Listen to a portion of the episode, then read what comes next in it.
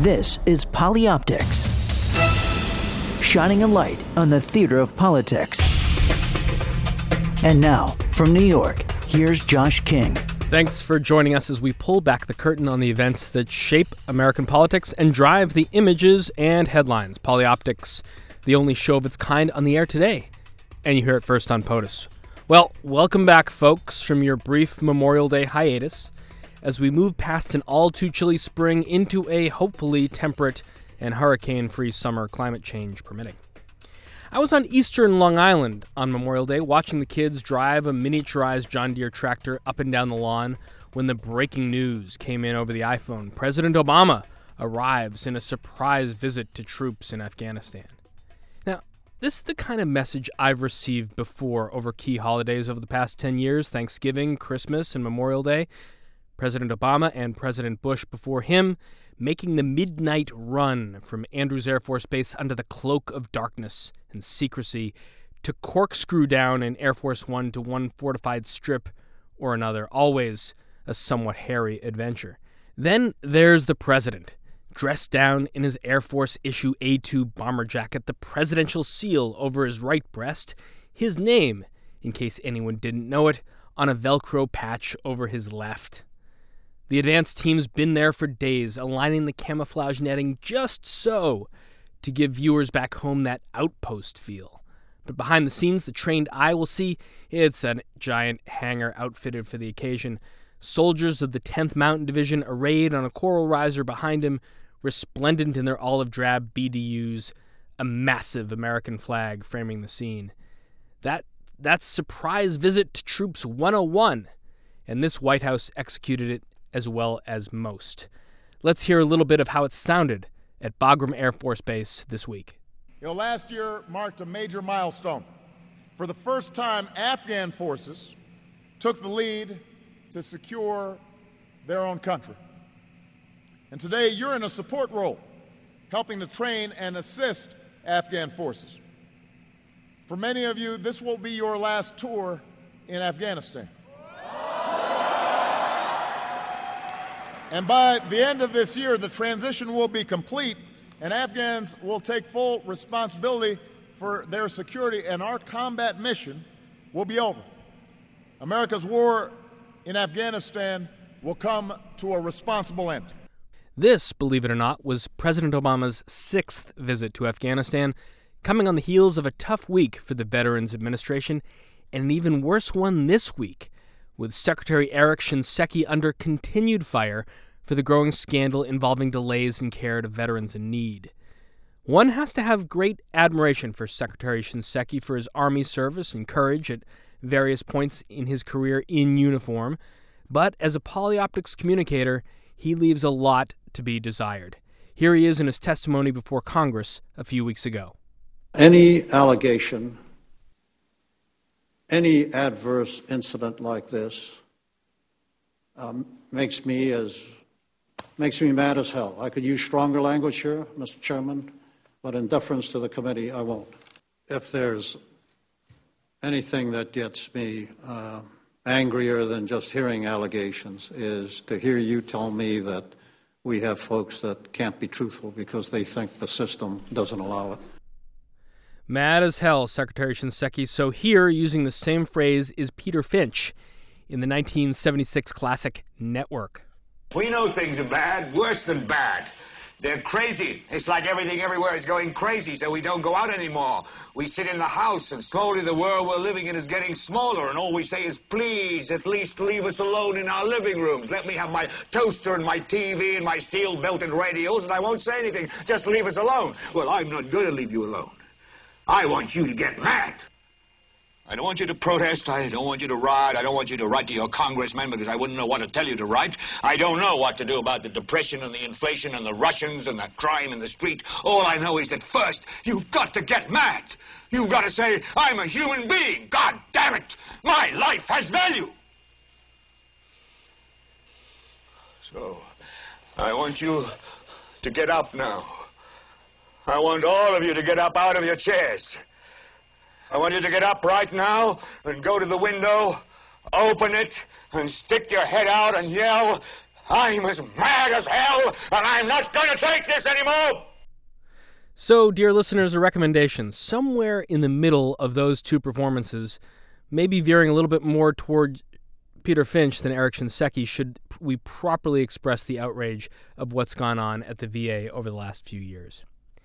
Now, back to the president's trip in Afghanistan. What didn't go so well on the trip was another element that the NSC staff always lays on the high level briefing for the commander in chief. Again, at Bagram, it had all the elements that we like to put in these conver- conversations slash photo ops. The camo covers the tables along with the maps, the flag is on the wall, and the briefers prepare their PowerPoints.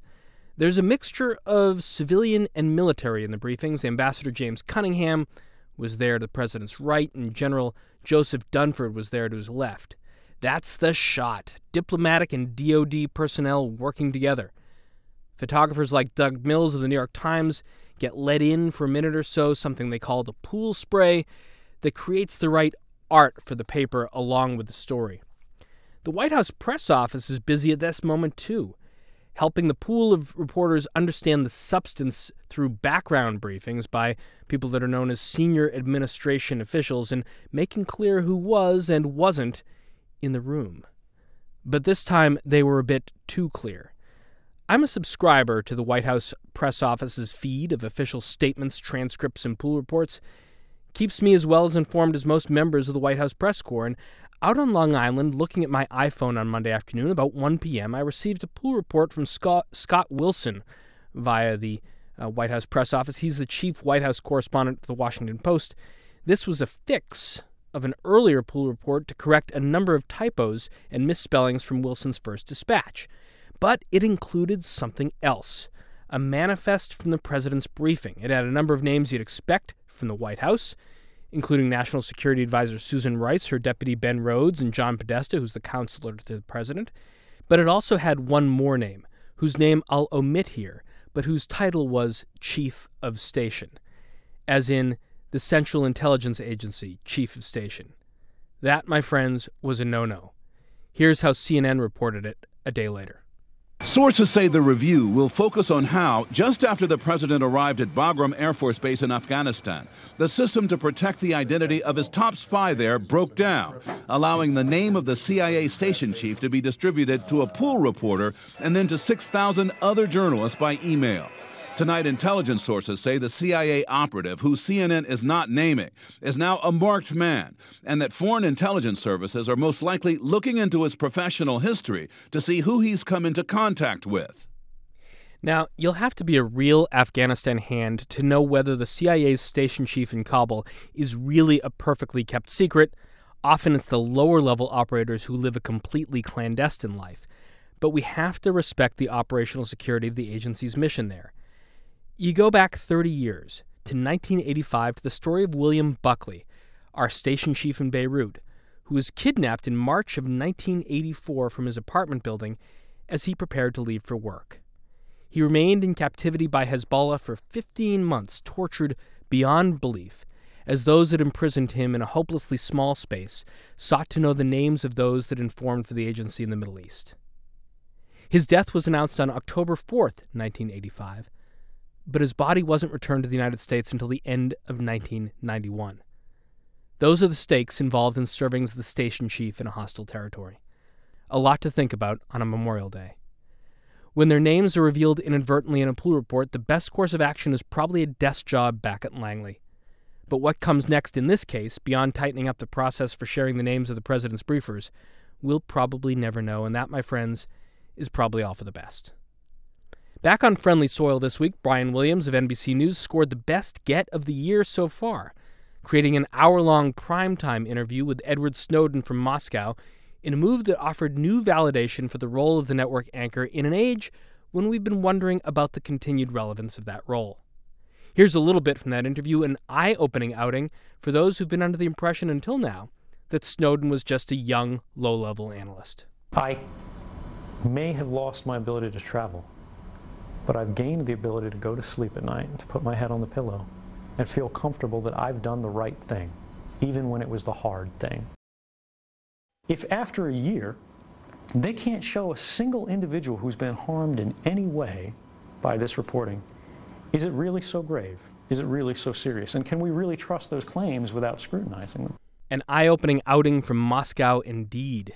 Those of you who tuned in a few weeks ago for our conversation with Frontline's Michael Kirk will remember the detail with which Kirk was able to show us the program, the National Security Agency's post 9 11 effort to gather phone and internet records of American citizens, a program that Snowden's revelations through Glenn Greenwald of, of The Guardian stunningly made public last year.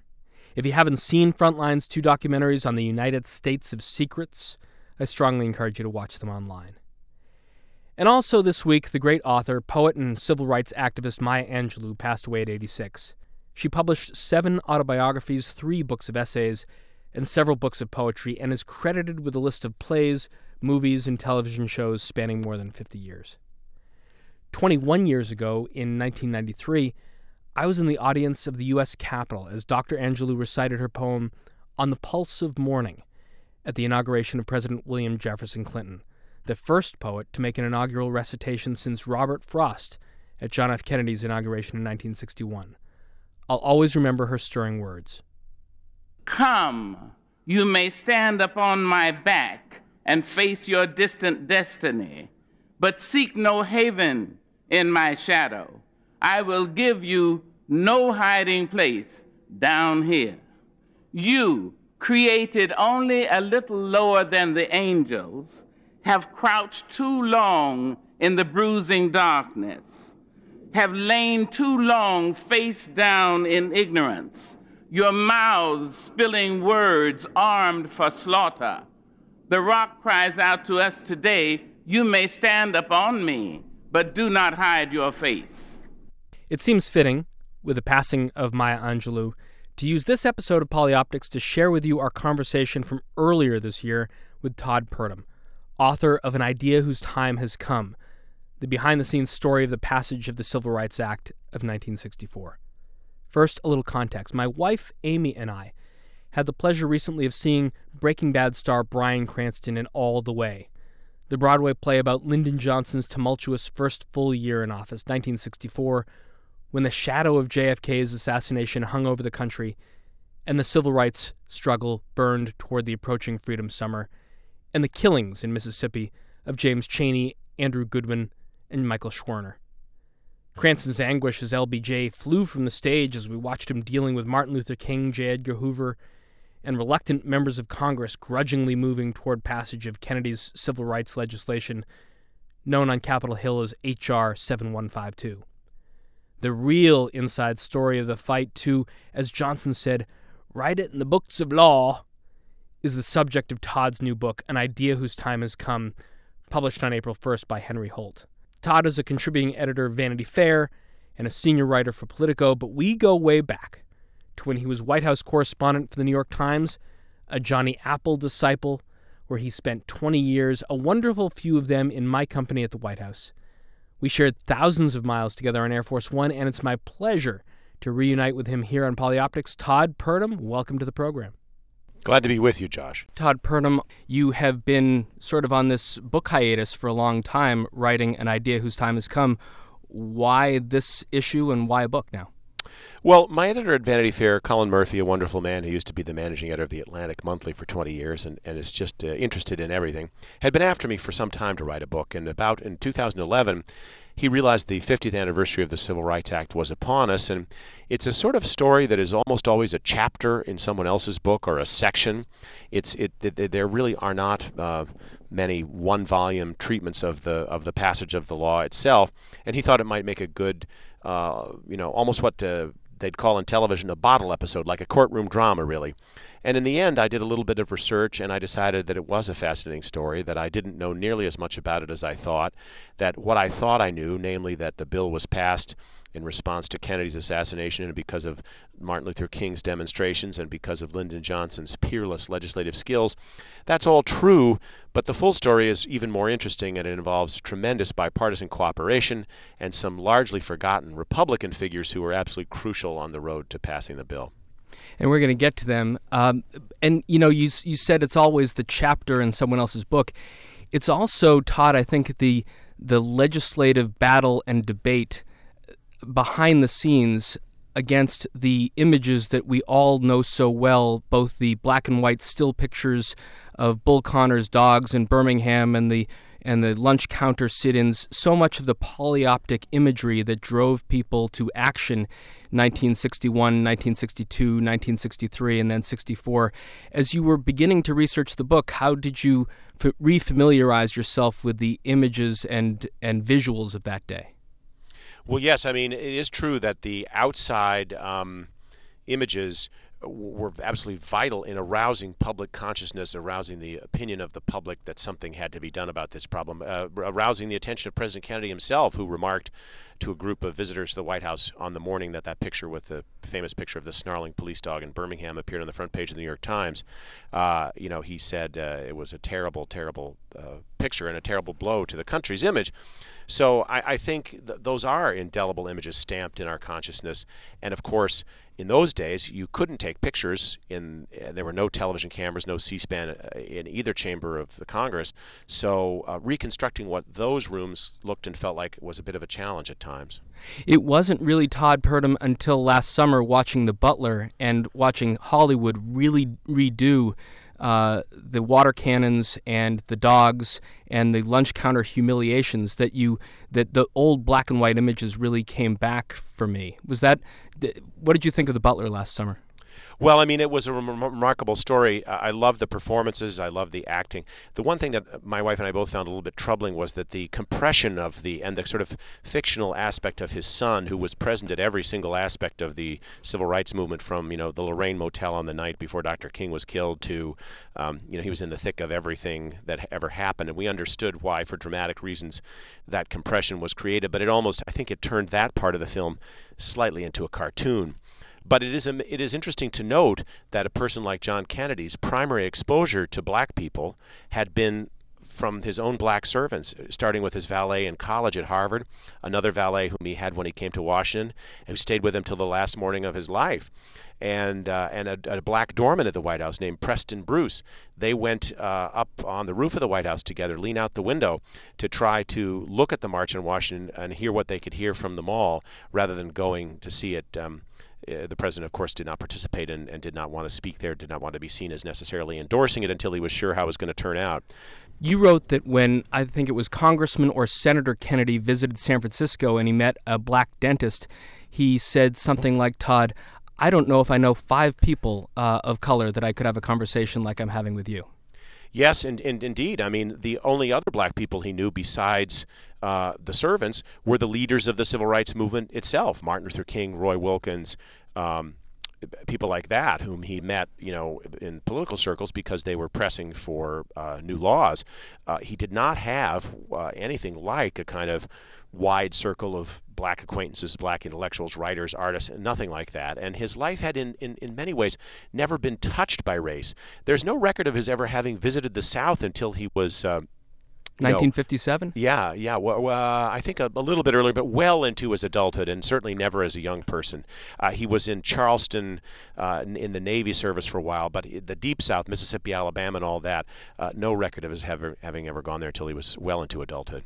We're going to touch on so many of the other characters in An Idea Whose Time Has Come, but to give context, I think, to the maybe 20 years leading up to Kennedy, uh, one person who did have intimate uh, knowledge of and engagement with the civil rights issue was Hubert Humphrey, the senator uh, from Minnesota, and I want to hear a little bit of his uh, speech at the 1948 Democratic Convention. I'm sorry that the microphones are in your way, but they have to be where they are because I've got to be able to see what I'm doing. A young Minnesota liberal. Now, you tell us what happened upstairs. Pushed through a platform plank that signaled the stirrings of the civil rights movement. We have always believed in, and we continue to express our belief in, the right of every individual, regardless of race, color, or creed, yes. the right to, to live, to work, to vote, and full and equal protection of the laws on the basis of equality for all people as under the rights of our Constitution. Even as Truman embraced it, he acknowledged the cost. Everybody knows that I recommended to the Congress a civil rights program. I did so because I believe it to be my duty under the Constitution. Some of the members of my own party disagree with me violently on this matter. Todd Purdum, not much happened between Truman's appearance in 1948 and the first Civil Rights Act in 1957. No, I mean, the one important thing that happened, hugely important, was the Supreme Court decision in Brown versus Board of Education. But what people re- forget is that the phrase all deliberate speed was really chosen by the court not to mean quickly, but slowly as in deliberation, as in taking your time. And of course, states all over the South had not moved to enforce that order in any in any real way. In fact, they'd gone the reverse. They'd created segregated academies. They'd closed their public school systems rather than integrate them. So things were really pretty stuck. And in fact, as 1963 dawned, it was awkward for President Kennedy to figure out how to celebrate the centennial of the Emancipation Proclamation because it was quite clear that the work of the Civil War was in, in so many ways really unfinished. And he did not want to risk jeopardizing other parts of his legislative agenda by pushing too hard for civil rights because the, in those days the people who controlled the Congress were the Southern Bulls, the committee chairman in both houses, and they were adamant segregationists and opposed to civil rights. I can just imagine myself, Todd, uh, in Pierre Salinger's shoes that day that the Emancipation Proclamation was being celebrated elsewhere in Washington, and the Kennedy uh, White House is going to have an event to honor it, but they really have to do it in secret, and Pierre is part of that duplicity. Yes, they told they he downplayed it with the white press, said it's not a big event. They told the guests to come by uh, the Southwest Gate so they wouldn't be seen coming into the front of the White House. Uh, but for the black press, it was a milestone event. 800 people, 800 black uh, civic and social and artistic leaders, the largest such gathering ever uh, under the president's roof and it got wide play in the black press and almost no attention in the white press. Uh, so it was one of those things where, yes, uh, you know, Pierre Salinger often had to uh, kind of work a double game. Some of these other double games that you put in uh, a, an idea whose time has come, two presidents, two parties, and the battle for the Civil Rights Act of 1964, they play out in, so interestingly, Todd, between 1961 and 1963, and we can go through them piece by piece. But James Farmer and the Freedom Riders and and the uh, Bob Kennedy's use of his deputy John Siegenthaler taking off his journalist hat and going in the service of the Justice Department down to Alabama to deal with Governor Patterson. Uh, the Freedom Riders were not something that uh, the Kennedy brothers really wanted to have on the stage when when John Kennedy was trying to figure out how to deal with Nikita Khrushchev. No, uh, President Kennedy was very worried about the whole problem as it concerned an international black eye in the Cold War. Uh, the Russians loved the the idea that we couldn't get our own house in order, and that if we were criticizing their records on human rights and other questions, that we had glaring, you know, examples of uh, human rights violations here in our own country.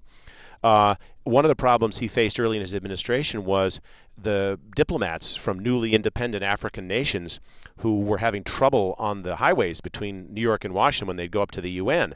They were being harassed, in some cases, actually physically manhandled by motel and restaurant owners who wouldn't serve them. And uh, Kennedy was upset about this and he wanted to get it fixed, but sometimes he seemed just as aggravated at the diplomats as he did at the uh, merchants. And he told his chief of protocol, uh, Tell those diplomats I wouldn't think of driving to Washington. Tell them to fly. Yeah. and then James Farmer organizes the, the Freedom Riders and uh, the Bob Kennedy essentially doesn't want anything to do with Farmer after they deal with that issue uh, down in Alabama. They Bob Kennedy won't even appear at an event with him at the Aspen Institute. Yes, no. I mean, the, the, Kennedys were both wary of being too closely allied with the organized civil rights groups, which were seen at that time by a large segment of the public as, you know, rabble rouser, difficult people. Uh, we now, you know, Martin Luther King has been so canonized and, in some senses, sanitized, and he's, uh, you know, there's a national holiday in his honor. Uh, but it, so it's hard in some ways maybe for readers to remember just how controversial a figure he was at the time. Uh, at one point, President Kennedy said having him come here would be like having Marx come to the White House, and he, he meant Karl, not Groucho. And then Todd Purdum in 1962, uh, James Meredith tries to enroll in the University of Mississippi.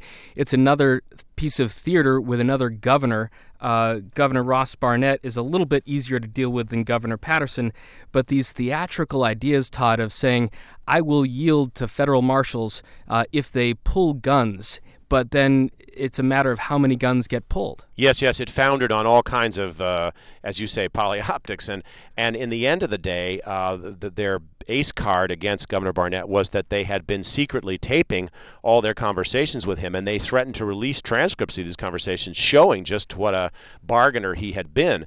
And of course, we now know that the, the Kennedy and Johnson taping systems came to light only during Watergate, when uh, when we suddenly was revealed that prior presidents had also taped conversations in the Oval Office, and in President Kennedy's case, in the Cabinet Room. And I have such ambivalent feelings about this practice because obviously it was totally violated the privacy of people who did not know they were being taped. But as a historical record, these tapes and the and the transcripts made from them are absolutely priceless resources because you can literally hear the tension, the anger, the humor, the the worry in the president's voice, both Kennedy and Johnson, and, and there's just nothing like it in terms of putting you there in the room. That's why I think there'll be some very interesting at some, whenever they're disclosed the White House TV sort of B-roll before these bilateral events that you and I always used to uh, scrum into with President Clinton because uh, it was during those moments that the cameras were rolling and, and sort of asides were said, but we won't know about them for many years. Yes, yes. Um, one more event leading up to 1963 uh, was the uh, was Birmingham in April of 1963. This is Bull Connor and the Dogs, and this is the moment that uh, President Kennedy says, I'm President of the United States, and that was a terrible picture that day. And this is when Martin Luther King is, is put in, is arrested uh, yet again and writes his letter from a Birmingham jail, which I heard performed in uh, performance art by Anna Deavere Smith last summer. But it's really an amazing treatise, and uh, and yet King was sort of managed to get out of jail through the auspices of the Kennedys and Nelson Rockefeller. Well, yes, I mean, and, and especially the children and other young people who've been arrested, they needed bail money. And Nelson Rockefeller arranged to uh, give a, a loan of a couple hundred thousand dollars in cash in the bowels of the Chase Manhattan Bank one Saturday morning to one of Dr. King's aides, Clarence Jones, who had to sign a note uh, promising to repay it. And uh, it was an interesting time because, you know, Governor Rockefeller, obviously a Republican, uh, for much of the hundred years since the Civil War, the Republicans had really taken very seriously their role as the party of Lincoln. And to the degree that civil rights was a real issue for either party, it was largely seen as a Republican issue. And then leading up then Todd Purdum to June 1963, the president realizes that he's got to address this and has to move legislation forward. I want to hear a little bit of his Oval Office address on June 11, 1963. 100 years of delay have passed since President Lincoln freed the slaves, yet their heirs, their grandsons, are not fully free. They are not yet freed from the bonds of injustice. They are not yet, not yet freed from social and economic oppression. And this nation, for all its hopes and all its boasts, will not be fully free until all its citizens are free. Todd, Ted Sorensen was scrambling to put that speech together. President Kennedy was fidgety in the Oval Office. Set that scene and what led up to it, and then what happened two weeks later with the introduction of H.R. 7152. It was quite a dramatic moment. Only the day before, remember, the president had made his famous speech at American University in which he challenged the world to think differently about peace and he challenged the Soviet Union to sort of take a step back in the Cold War. Um, and he memorably said, we, you know, we all, at the end of the day, we all inhabit the same small planet. So Sorensen had been focusing on that speech for weeks, and um, the reason Kennedy made the speech he did on, on June 11th is because that morning Nicholas Katzenbach, the Deputy Attorney General, had presided over the peaceful integration of the University of Alabama with uh, uh, Sharon Malone and James Hood, and of course Sharon Malone's sister. Uh, I'm, I'm, sorry, Vivian Malone and, and James Hood. And Vivian's sister, Sharon Malone, is now Mrs. Eric Holder, the Attorney General's wife all these years later. But in any case, because the integration was peaceful, most of Kennedy's advisors thought he didn't need to make a speech the way he had uh, on some other occasions, like the riots at Ole Miss. But he felt it was time to, to, in fact, precisely because it was a peaceful moment, it was time to take a stand. So in the frantic hours leading up to the speech, Ted Sorensen was putting together drafts. His secretary was typing them as fast as she could, giving them to the president basically a page at a time. The president and his brother were in the cabinet room next door to the office, uh, Oval Office scribbling some notes. And when the president sat down in front of the cameras, the speech was still not finished. And in, in fact, the whole last two and a half, nearly three minutes, he ad libbed it uh, live on national television. Now you know your boss, President Clinton, famously had to Healthcare vamp when, when the yeah the teleprompter broke, but he didn't go up to Capitol Hill knowing the speech was unfinished. I mean that's really remarkable to me. One of the most important speeches of his presidency, and it wasn't even completely done before he went on the air. And then, Todd, the next few weeks are so critical. Uh, just after that, uh, Medgar Evers is assassinated. Hear a little bit of that from June 12th, 1963. Fifteen minutes past midnight, Evers got out of his car beside his home in a Negro residential area. In a vacant lot about 40 yards away, a sniper fired a single shot from a high-powered rifle at Evers' silhouette. The bullet hit him in the back, crashed through his body, through a window into the house. He died within an hour at a Jackson hospital. City detectives believe the fatal shot was fired from this sweet gum tree. They have found a rifle in the bushes which they think is the murder weapon. They say they also have other clues. Mayor Allen Thompson cut short a Florida vacation and rushed back to City Hall, where he made this statement. The City of Jackson offers $5,000 reward to anyone who gives evidence leading to the arrest and the conviction of the guilty. $5,000 reward, Todd. Uh, not a lot, even even in that day, to uh, to find evidence about uh, this assassination. What then gets put into uh, the Civil Rights Bill, H.R. 7152, and, and why is it put in? Well, you know, as you point out, Josh, one of the things I had not really realized until I began my research was just how these events were cascading so quickly on top of each other that four hours after the speech, Medgar Evers is killed. Then basically two weeks later, 10 days later, the president sends the bill up to the Hill. And the basic provisions are to strengthen the voting rights uh, uh, provisions, to uh, have a, a, regulation of federal elections, uh, not state elections, but to make sure that in federal elections certain standards are upheld, uh, access to the ballot. The second uh, the second section of the bill is really the heart, the emotional heart of the bill. It's it's the move to desegregate public accommodations, lunch counters, motels, hotels, restaurants, things like that. Um, then another important section was to allow the cutoff of federal funds to any state or local programs that discriminated. And finally, there was a pretty weak provision for creating a new Equal Employment Opportunity Commission to oversee, uh, to uh, regulate and, and, prohibit discrimination uh, by federal contractors and so forth. But it lacked the enforcement teeth that the civil rights advocates really wanted. So many people, many liberals, many civil rights advocates reacted to the president's bill with a great deal of skepticism, thinking it wasn't nearly as strong as it needed to be for the times. And that's in fact part of why the organizers of the March on Washington decided to go forward was to pressure the administration, the Congress, to to step up and, and have a stronger bill. And let's hear a little bit of both uh, those iconic words from the March on Washington, and then importantly, how the White House reacts. I have a dream today.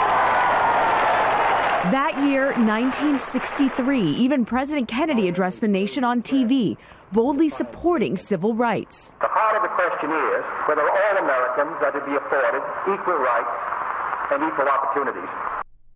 So, John F. Kennedy, Robert Kennedy, the administration, how did they sort of manage the messages or do the best they can to shape the message coming from the Lincoln Memorial? Well, at first they were very worried about the fact of the march, and they tried to persuade people to call it off. When that wasn't going to happen, then they basically determined at least as it concerned the government aspects of it, to take it over and make sure that it was well organized and make sure that there was no violence and make sure that it was exceedingly well planned and logistics worked well. When the sound system was sabotaged at the last minute, the Army Corps of Engineers, Signal Corps, built it uh, again overnight, uh, got it up and running.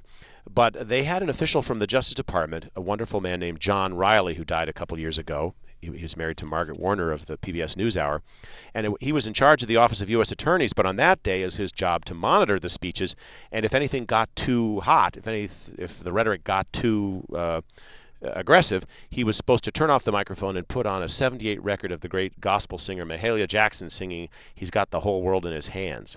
So the, the degree to which the administration was involved in stage managing this was actually of, of some concern to the civil rights groups, people like John Lewis and others who were helping organize the march. They they resented the fact that the administration was getting in there, but but in fact, uh, the administration's participation really probably did help uh, assure that it was a success.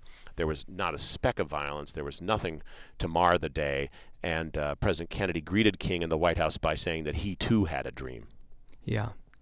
And then that dream never comes to fruition, of course, Todd, because of November 22nd, 1963. Uh, where we were reminded in such vivid detail last year by Robert Caro's book Passage of Power uh, of exactly what happened in Dallas, and so fascinatingly, the weeks and months that followed as President Johnson uh, quickly maneuvered to establish himself as the unelected president of the United States. I want to hear one of those phone calls that he made uh, in those in those first few weeks. This one to Martin Luther King. Well, I'm going to support them all, and you can count on that. And I'm going to do my best to get other men to do likewise, and I'll have to have y'all's help. I never needed more than I do now. Well, you know you have it, and just feel free to call on us for anything. Thank you so much, Martin. All right. Call me when you. Call, to the family. I sure will. Call me when you're down here next time. I certainly will. Let's get together, and, and any suggestions you got, bring them in. Fine. I certainly will do that. Thank you so much. Thank you. Oh, Todd, the LBJ treatment on, over the phone. Yes, indeed. And of course, Martin Luther King had not been invited to John Kennedy's funeral, but he came anyway. And LBJ happened to see something that he'd said on television and was supportive. And he called him, I believe that may be the call you just played. He called him to thank him for that, commiserated with him about what a terrible situation he was in trying to you know, lead the country in this hour of grief with all these things on his plate. Um, and the poignant part is during this period, uh, President Johnson was actually, you know, he and Martin Luther King were allied. Their interests were aligned on this question of the bill. And by the end of his time in office and by the end of Dr. King's life, they were really sort of permanently estranged, uh, mostly over King's uh, sharp criticism of the war in Vietnam. But th- one of the things about the passage of the Civil Rights Act that was most striking to me is that it really was kind of both the greatest achievement and the high watermark of consensus on questions of race that the country has ever known in modern times. And in a strange way, although the bill changed the country forever, made the modern America we know now, it was also the end of a sort of era of uh, cooperation. And as the 60s wore on, the consensus fractured and uh, and uh, the mood darkened and the divisions increased, and there was never again the sort of same feeling of uh, common purpose that there was during the, during the March on Washington and the passage of this bill. So President Johnson uh, goes up to Congress, gives the speech to the joint uh, to the joint session to say it is now time to write this legislation into the books of law. And now let's get into Todd Purdum, you know, some of the players who are actually going to have to play a role in that. And I I noted uh, so fascinatingly that when you look at the final votes for passage in the Senate, uh, Republicans uh, as per capita were so much more influential through I think they only had 33 senators and only seven voted against and it was pushing the uh, pushing the uh, dealing against the Democratic Southern bloc that uh, allowed this uh, monumental passage to go through. But back to those final days of 63 and into 64, how are the two sides coalescing? Well, the issue at the end of 1963 was that the bill had passed the House Judiciary Committee only after some last minute emergency intervention by uh, President Kennedy and his brother because the, the, Democrats on that committee had initially were prepared to pass a bill that was way too uh, liberal and that would have blown apart uh, probably in the full House and certainly in the Senate. So with the help of some Republican allies, they scaled the back a bill a bit to make it more palatable. And but the challenge was on the day of the assassination, the bill was hung up in the House Rules Committee, whose chairman Howard Smith was a horrible segregationist from Virginia, terrible, unrepentant racist, and he had announced his intention maybe let it sit there for you know till hell froze over. So the challenge for President Johnson was to get it out of the Rules Committee and onto the House floor. And there were only so many procedural ways to do that. But one of the ways was to get a vote of 218 members, half the House, to, to force the bill onto the floor through something known as a discharge petition. It was a very rare move, not liked by the party establishment of either side because it usurped the authority of chairman, and in those days, chairman's authority, their their writ was, you know, law. Uh, but Johnson began to help organizing an effort to to get a discharge petition, and that put pressure on members. And in the end, what happened was that the members of the Judiciary Committee itself, including the the Rules Committee itself, including the Republicans, uh, put pressure on Chairman Smith to hold a hearing and move the bill along. And so, as the winter of 1964 began, that's what happened. And then by February, by early February, the bill, after about 10 days of debate, uh, passed the House of Representatives by an overwhelming bipartisan margin. And, uh, and, and, and then the stage was set past 290 to 130.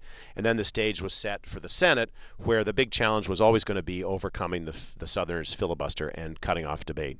And one other sort of hero of passage of the civil rights bill uh, that you and I talked about earlier uh, is that history has largely forgotten, soon to be remembered uh, through your book, uh, An Idea Whose Time Has Come, is this Ohio Congressman William McCulloch.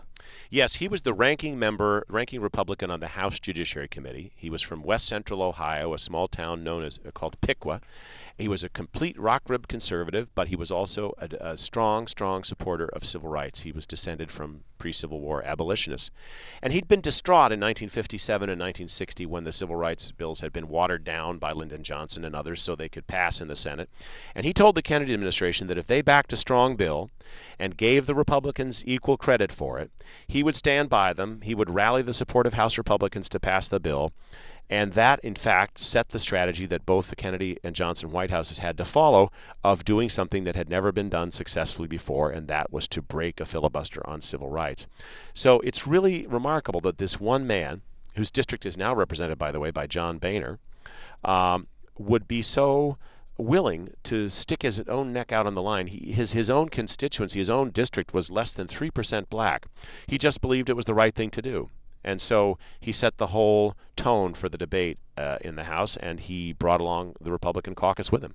Fascinatingly, even after President Kennedy's death, uh, former First Lady Jackie Kennedy remembers enough of McCulloch's role to reach out to him personally. Yes, when he retired from Congress in 1972, when she got word in 1971 that he'd not be running uh, again, she wrote him a remarkable three page, handwritten, very emotional letter from aboard the yacht Christina uh, thanking him and saying that she, that she knew that he more than probably any other single person was responsible for this. And in the last weeks of President Kennedy's life, it had given him great comfort to have the support of somebody like Congressman McCulloch, who disagreed with him on so many issues, fiscal and other issues, but who was helping him on this crucial issue, uh, frankly, against the interests of his own party. It would have been more politically expedient for the Republicans to withhold their cooperation and stick it to the Democrats, who, as you pointed out, could not pass a bill on their own. So tell us about this 37 day days of the filibuster. I mean, we saw filibuster last fall, sort of a, a one day affair by Ted Cruz, uh, and and we and we haven't seen this kind in so long. But 37 days, Todd Purdum. Yes, I mean everything sort of ground to a halt. It often wasn't very dramatic, in fact, because uh, there only have to be three or four or five Southerners on the floor, and then the Northerners had to field speakers to keep talking, keep defending their arguments, keep pushing their case. But it, it, it really, the, the business of the Senate ground completely to a halt, and, it was uh, a remarkable time, and it was a war of attrition. What Hubert Humphrey, who was the floor manager of the bill for the uh, Democrats, uh, hoped would happen is that by letting the opponents of civil rights have their say, they'd eventually wear them down. The whole kind of uh, dynamic of the energy would change in an almost sort of jujitsu way, and uh, suddenly the pro civil rights forces would have the advantage and the Southerners would feel they'd have to give up. I think it was also part of the strategy that if the Southerners had a long day of debate, I mean, a long many weeks and, and days of debate, they could go back to their constituents and say we gave it our best shot. A little bit the way like John Boehner last fall when he let the House Republicans, you know, drive him over the cliff and have shut down the government. It was a way to say to them, see, you, look, you, you've done this, and look what you've got for it, which is nothing. And I think the Southerners like Dick Russell and others from um, in the in the Senate who were against civil rights could then go back to their constituents and say, we fought the good fight and we lost fair and square, and now we have to pick up and move on. So in in those weeks of around April 1964, while that action is happening up on the Hill, you have this continuing relationship to evolve between the president and the attorney general. I want to hear a little bit of a phone conversation between uh, Lyndon Johnson and Bob Kennedy. The impression he gave was that uh, you know he really wants to work it out and wants to get the thing behind everybody. So I think that. Uh, I think. I just think if we don't pass it, I'm getting awfully frightened. If we don't pass it to uh, next 30, 40 days, I'm afraid these people are going to hurt it pretty bad. Yeah. Aren't you?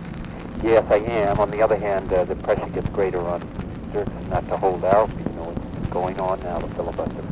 I tried to put a little of it on tonight. Yeah, did you? With everybody I talked to out here. Yeah. I think that's good. I think they can feel some of it maybe in a few days about how important it is go ahead. Todd Purdum, we always know about Lyndon Johnson, the Johnson treatment, and how aggressively he could lobby, but You sort of take a, a different tack in the way you analyze the way Johnson managed both sort of the tentacles of his relationships, Kennedy, the Justice Department, the senators on the Hill, not as much as, of an aggressive force as we might have thought the way Bryan Cranston would play him.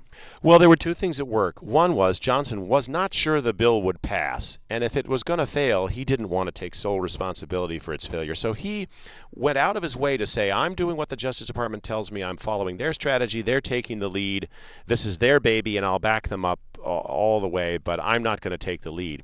That was partly strategic and it was partly political. The other reality that he knew he faced was that as a former senator and a former Senate Majority Leader, if he himself, as president, had gotten too deeply involved in the nitty gritty of the lobbying and the horse trading for the bill, it would have been resented and it would have backfired because early in his time as vice president, he tried to get the right to continue to preside over the Senate Democratic caucus and uh, the, his colleagues did not go for that at all. They believed very strongly in the separation of powers and in the distinct role that the president and the White House had versus the one the Congress did. So I think in some ways the most remarkable thing LBJ did during all this period was restrain himself.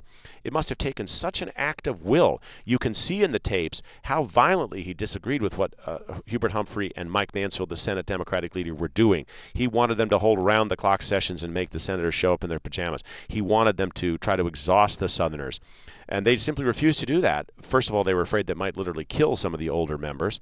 And secondly, they felt, as I said earlier, that the strategy of letting the Southerners have their day would ultimately redound to the pro civil rights forces' advantage by, by letting them exhaust their arguments and, and finally give in. And in fact, that's just what happened. But I mean, I think I think LBJ deserves every bit of credit that he's gotten for the civil rights bill. But it's perversely it's not because of the, the things we typically think of. It's not because of him backing people against the wall and threatening them and so forth.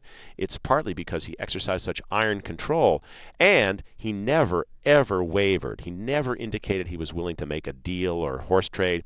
He kept saying, we have to pass the strong bill as it is, no compromises no shortcuts, no wheeling, no dealing, and, and that was a big contribution, certainly. And yet he also said at some point that I will oppose every amendment until I sign it. Yes, it's a, one of my favorite quotes. He's like, I'm against these amendments, going to be against them right up to the moment I sign them. And uh, that's another way of saying nothing is final till it's final. And one of the great lessons of this bill was that, frankly, much of it, much of the compromise in the Senate between Senator Dirksen, the Republican leader from Illinois, and the Democrats, was hashed out in private over drinks in a back room out of the light of day so people could test their positions they could take stands that didn't have to be final. They didn't have to posture for the c-span cameras or meet the press. They didn't have to have their talking points all lined up perfectly. They could you know test out an idea see how it worked see if anybody'd buy it. They could operate in the confidence that they knew that their negotiations would sort of stay within the lodge as it were. In fact dirksen had a room in his office the back of his office a fully equipped bar called the twilight lodge where there was a clock on the wall and every numeral on the clock was five, so it was always perfectly appropriate time for a drink. That's so cool. I mean, let's hear a little bit of uh, that line of the Senate because he deserves such credit for the passage of, of the Civil Rights Act of 1964. Not talking about this matter uh, per se, but as you write in the book, his his manner and his methods of persuasion and his voice was so compelling. Senator Everett Dirksen of Illinois. Senator Dirksen, could you tell me what is the difference between a Republican and a Democrat? I'm afraid we'd have to devote the whole evening to it. But perhaps I, I could highlight one or two things.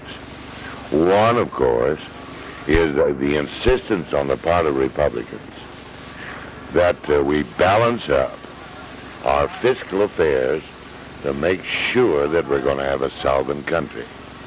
I think, generally speaking, our friends on the other side of the aisle are prone to spend money and go in for new activities when it's rather doubtful whether or not it is good for the country and for the interests of the people. Todd Purdum, Everett Dirksen, what, what was the nickname he had for that voice? He was called the Wizard of Ooze. Uh, and he kept his, his, vocal cords in shape by gargling daily with Pond's cold cream mixed with water, which he then swallowed. Uh, and at times it seemed he lived on Maalox and bourbon. So uh, it's a remarkable. He won a Grammy, uh, a spoken word Grammy for his record a few years after the bill called Gallant Men, which I had as a young boy growing up in Illinois, by the way. Uh, and he recites a bunch of patriotic s- songs and s- stories and poems, and, and he really did. He used to practice speech making in front of his family's cows growing up in Pekin, Illinois. What were these? What was the set of sort of mini compromises or concessions that he would tell his caucus that he had wrangled uh, in order to get them to think that he was doing right back in the uh, in the lodge over bourbon? Well, first of all, he wanted a large numerical number of changes, most of which were not substantive. So he just wanted to say, I've made 85 changes. So there were little changes of language, technical matters. And Nick Katzenbach, the Deputy Attorney General, told me that the challenge was to make sure that Dirksen had firmly agreed to these things before so much bourbon had been consumed that he wouldn't remember the next morning what he'd agreed to the night before, because Justice Department lawyers could rewrite a section once without changing its meaning, but to rewrite it a second time was much harder. Uh, on a more serious note, the changes he wanted were ones that uh, favored states like his own state of Illinois, which already had, for example, strong anti discrimination laws. And he did not want northern states that had such statutes on the books to be punished or to face a federal bureaucracy that would overlap their own. He wanted to give state employment agencies, for example, uh, a first crack at resolving cases of uh, alleged employment discrimination before the federal government stepped in. And this made the bill more appealing to his fellow Midwesterners uh, but as the Southerners correctly realized, it also made the bill more explicitly targeted toward legal segregation in the South as opposed to the de facto segregation that, of course, sadly continues to exist in much of the North today. Debate continues from uh, during the spring of 1964 until June 19th. The Senate approves the revised uh, bill by a vote of 73 to 27. It's strengthened in many ways, th- you write. And yet, uh, two days later, again, this cascade of events. Uh, it's the murder of Goodman, Schwerner, and Cheney. uh, in Mississippi. Hear a little bit of the FBI director, J. Edgar Hoover, in a bit of a stakeout talking about what happened. Uh, of course, in the case of this kind, as you gentlemen who cover these kind of cases know, or any cases dealing with criminal activities know, sometimes they break quickly and suddenly. Other times it's a prolonged effort. This may be a prolonged effort, but it will be continued until it is solved, until we find the bodies of those three men that have disappeared and the persons who may be responsible for their disappearance. What was Hoover's role in all of this, both before uh, Kennedy's assassination and through 64? So Hoover was really stoking the fires. He was feeding the Kennedys sort of effectively disinformation about Martin Luther King. He was bugging and, and keeping Martin Luther King on tenterhooks with his uh, surveillance. And he was deeply skeptical. He'd grown up in the District of Columbia, was himself, you know, deeply skeptical about integration. And he was basically playing a kind of a nasty game throughout by keeping, as he always did, the secrets and selectively leaking just enough information to uh, to the administration to make them very worried about Martin Luther King. Was there any element of the murders in Mississippi that helped get pa- this passage over the goal line, or was it basically on separate tracks? No, I think it was on a separate track, and by then it was foreordained. Once the filibuster had been broken in the Senate, it was a foregone conclusion that it would eventually pass the House. Uh, which it did on July 2nd, and the president signed the bill that night. So well, was, there was polyoptics though about the timing of when he would actually sign the bill. Clare yes. Boothe Luce didn't want him to do it on uh, on July 4th. Bobby Kennedy didn't want it before the weekend because he thought there might be riots. Uh, all the stagecraft of when he would sign a bill and how uh, was a major issue, wasn't it? Yes, no, it, it really was. And as you say, Mrs. Luce, uh, former congresswoman from Connecticut, her husband was the founder of Time Life. She called the president on the morning of July 2nd and said she just heard an appalling rumor that he might sign the bill on the 4th of July, and she thought that was such a terrible idea. He assured her that no, he intended to sign it as soon as he got it, but then Attorney General called and said you might want to wait until after the long 4th of July weekend because we don't want to have Negroes running in every hotel in the South and testing out this law and shooting off firecrackers and Im- implicitly drinking and so forth. So Johnson worried quite a, and he wanted to have a primetime speech, and the network said, "Oh no, you'll get a better audience at uh, at um, you know 645 and he knew perfectly well as the owner of a television station in austin that that was not true he just said to his press secretary george reedy they don't want to give up that night prime time well, let's let's hear a little bit of that speech that night, July 2nd, 1964. Lyndon Johnson in the East Room about to sign the legislation with 70 pens. My fellow Americans, I am about to sign into law the Civil Rights Act of 1964. I want to take this occasion to talk to you about what that law means to every American. 188 years ago this week, a small band of valiant men began a long struggle for freedom. They pledged their lives, their fortunes, and their sacred honor, not only to found a nation, but to forge an ideal of freedom. Todd Purdum, in some ways, you say it was the high watermark of uh, bipartisanship toward civil rights issues, uh, the lasting legacy of the Civil Rights Act of 1964?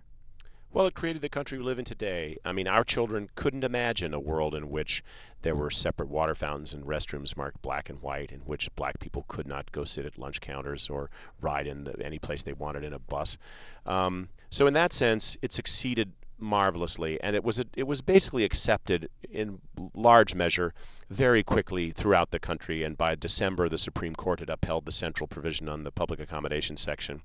But of course, we see that it's still debated. And as recently as the 2012 campaign, uh, Rand Paul in Kentucky uh, wondered aloud whether the public accommodation section was constitutional and whether it was really right to intrude on private property rights by saying store owners, business owners had to serve blacks and whites alike. So the debate goes on. Uh, slavery was our country's original sin, and resolving the questions of race and racial justice remains, I suppose, our, our greatest uh, challenge as a country. Uh, but this was certainly one moment when, for at least, uh, you know, at least a few months or weeks, uh, an extraordinary collection of people came together to do the right thing, and uh, it's it's been really fun to re-examine that time. Todd Purdum, the book is an idea whose time has come two presidents, two parties, and the battle for the Civil Rights Act of 1964. My old friend of so many years, it was great to see you last week, and it is great to see this book in print. Congratulations. Thanks so much, Josh. It's a real pleasure being here. Record that, Jim. Bet. That's it for another edition of Polyoptics. Our producer is the extraordinary Catherine Caperton. You hear us here each Saturday on SiriusXM Channel 124 POTUS, Politics of the United States. Missed any previous episode? Find them all on polyoptics.com and follow us on Twitter at polyoptics. Keep your eyes on the visual, think about how it moves you, and we'll talk about it next week. Thanks for listening. I'm Josh King, and you're on POTUS.